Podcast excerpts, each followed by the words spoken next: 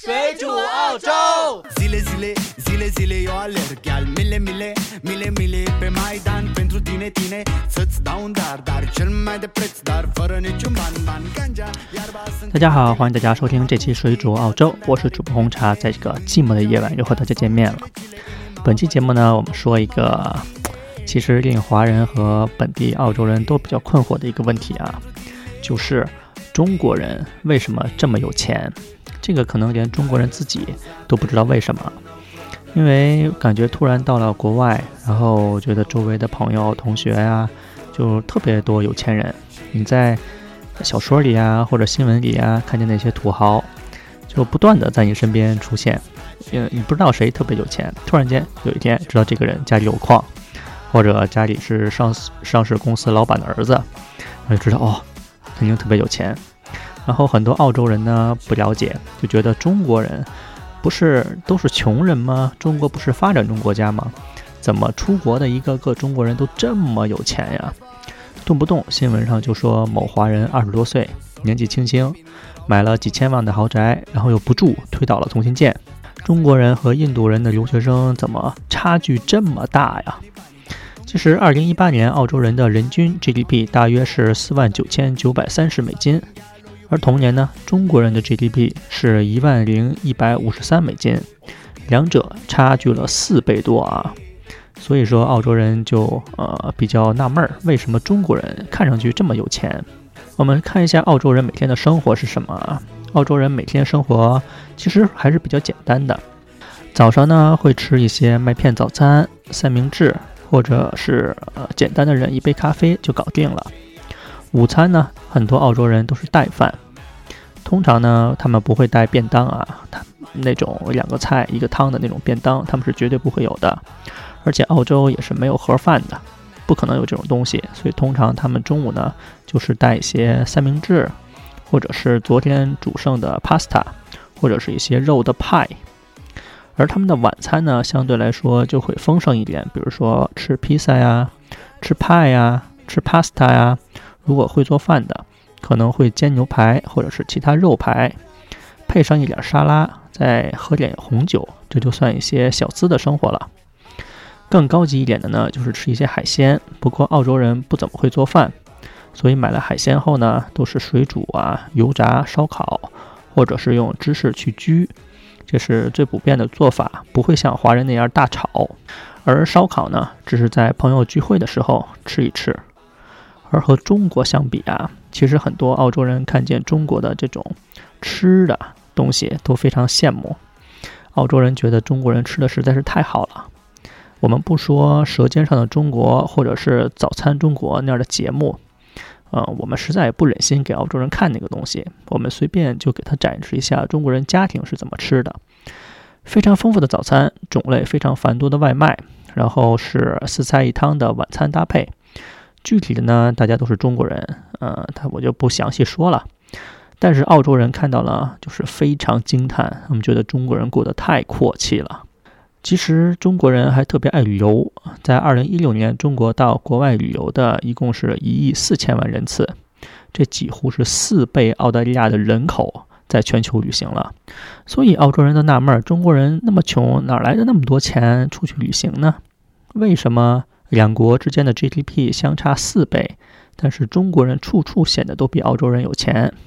事实上呢，澳洲不仅人均收入高，而且社会福利保障还十分的完善。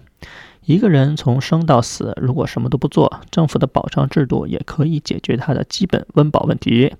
所以澳洲人不买房的话，钱包里的钱是足够他们开销的。中国呢，有。一点零九亿的中产阶级，如果再加上二百零四万的这个百万富豪的人口，总共是一点一亿左右的人口。为什么能够代表中国消费力的主力人群呢？其他沉默的十二点九亿人口，他们真实的购买力又是如何的呢？中国年轻人其实并没有赚那么多钱啊。按现在的汇率呢，中国人均收入在五千人民币左右。中国的房价是多少呢？按照房产公司经济学的一个经验法则，房价的合理区间是工薪阶层年薪的六倍左右。如果超过了六倍，买房的按揭贷款就比较难还清了。按照这个法则，中国城市的房地产均价应该在四十万人民币左右。但事实上，四十万连一个首付你都不够啊！如果把两者的数据匹配起来，中国人的月平均收入不应该是五千块钱，应该是五十五万。所以你可以想象，现在年轻人承担了多重的买房压力。中国中老年人在买房的时候呢，一些是房子，呃，是单位分的；一些一些呢是早年买的。那个时候房价比较便宜，像白菜一样没人买。但这些房子放到现在都是大几百万或者是几千万的豪宅。所以高价房真正困扰的不是中老年人，而是代表中国未来的年轻人。特别是在大城市工作的外地年轻人，因为本地他们有老一辈的房产可以继承，而外地人是高价房这个真正的受害者，所以拿着五六千呃这个月收入啊，买下高于一千倍的这种房产，中国的年轻人其实是有点苦不堪言的，大量的收入都投入到房子的贷款中，实际可这个支配的现金并不是多，但是为什么全世界的人都看到中国人买买买买买？几十年前呢，中国还是一个穷国，移民到这里的华人大多是工薪阶层。突然间，中国人就变得有钱了，这就让澳洲人想不通。一名叫林俊华的二十四岁年轻人，在悉尼著名的富人区出手拿下了一个豪宅，价值八百万澳币，折合人民币四千多万，全款付清。除了知道他二十四岁，名叫林俊华之外，其他的背景信息全部都是保密的。澳洲人最早呢，以为中国人都是因为勤劳发财致富，呃，真是让人羡慕嫉妒。可不久，他们就呃觉得不对劲儿。这种一掷千金买豪宅，并不是并不是那些在澳洲没日没夜工作的中国早期留学生和移民。其实呢，在澳洲的华人移民分为两个这个群体啊，有一个呢就是拼命干活，最多能够养家糊口，过上小康生活。就像本地的澳洲人一样，用中国话来说呢，就是处于社会主义初级阶段。而那些富得流油、直接过上社会主义高级阶段的人呢，根本不用干活，或者是根本不在澳洲干活。他们买了房子，偶尔住一下，即便住在那儿，也是左邻右舍，老死不相往来。豪车呢，经常换，出入呢，全是不会说英文的澳洲人。这些才是中国的富豪啊！而这一批神秘、有钱还不屑融于当地社会的中国人，其实令澳洲本地人挺反感的啊。有的澳洲媒体甚至发出声音，认为那些买了豪宅又不住的中国人都是贪官。澳洲欢迎那些可以到澳洲创造财富、创造就业机会，或者到这里贡献自己知识和劳动力的海外移民。而贪官们呢，虽然带了金钱，可是他们既不投资，也不会做生意。除了找几个同样来自中国的保姆伺候他们以外，就是赌场和妓院。虽说消费也是一种贡献，但真的没有中国方面认为的那样对澳洲经济有多大的用处。这样把所有富豪都说成贪官，当然是以偏概全，但也是早些年的一些事情。最近几年呢，澳洲投资移民热，除了贪官，最多的普通的中国中产以上的家庭。他们来到澳洲，除了买房，也有正常的工作，积极地融入当地的社区。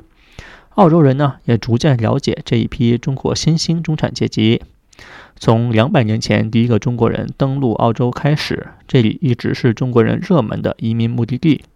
目前，华人移民占澳洲总人口的百分之五，达到一百三十万左右。我们在这边说的是合法移民，而不是非法移民啊。呃，非法移民还有很多，这里就无法统计了，但是肯定是高于这个一百三十万的。有个说法说，澳洲已经变成了中国的后花园，其实并不夸张。在悉尼、墨尔本、Perth 这三座华人聚集最多的城市，你可以随处感觉到中国的元素存在，比如说随处可见的中国招牌，还有中国队去悉尼客场作战，每次都有一大批华侨和留学生硬把客场变成了主场。在2016年中国人海外购房目标国家中，澳洲紧随美国，排在中国买房意愿最强的国家第二位。在2015年呢，中国人在美国买房花费了286亿美元，而在澳洲呢，已经超过了250亿美元。目前，澳洲15%的新房都被中国人买走了。瑞士信贷银行最近预测，中国投资者2020年将买下澳洲20%的新房。所以才会有很多澳洲人觉得中国人太多了，中国人把澳洲的房子全部买走了。我们这边再说一下澳洲人买房是什么样的一个状态啊？嗯，前几年呢可能还没有这么严重，最近几年可能是各国的投资变多了，而且中国的投资变多了，澳洲的房价明显上涨的。嗯，今年呢有呃下降了一些，因为政策的移民政策紧缩啊，还有银行的贷款比较难拿出来了，而且中国的这些钱也比较难出国。所以今年和去年下半年开始，澳洲的房产开始变冷。但是澳洲的房地产呢，相对华人这个房地产投资还是比较便宜的。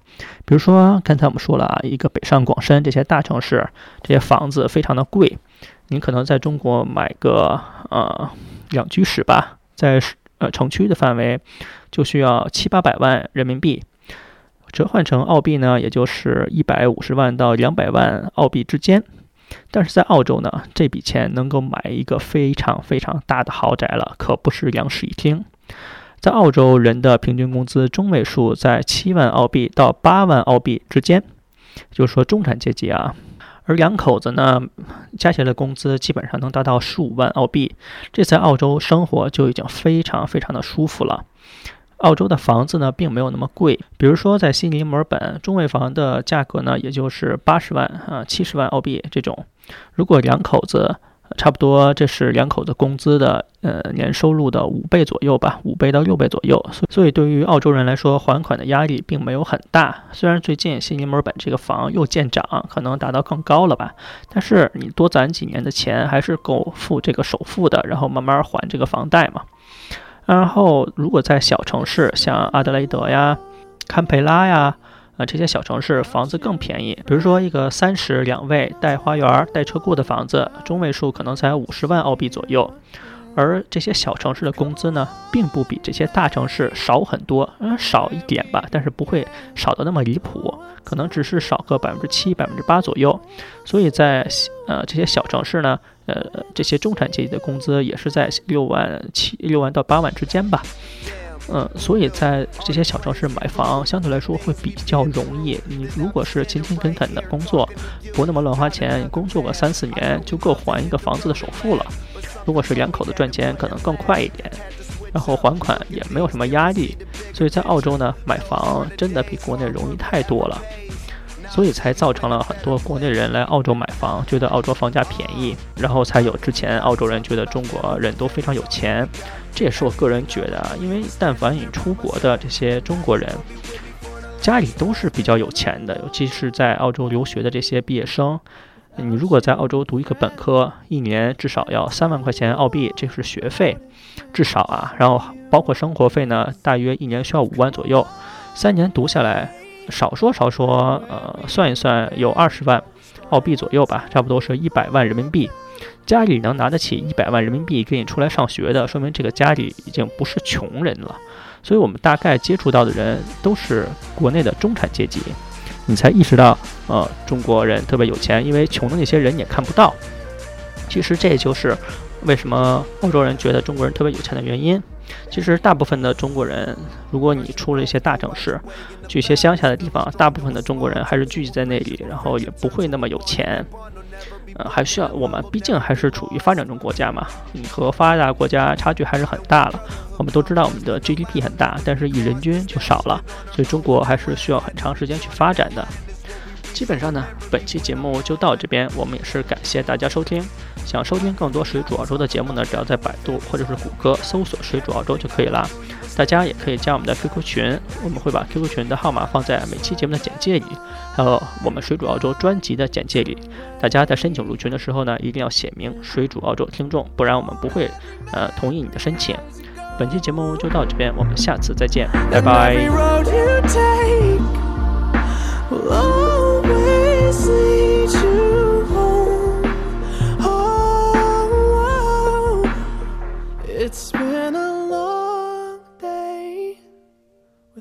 You, my friend. And I'll tell you all about it when I see you again.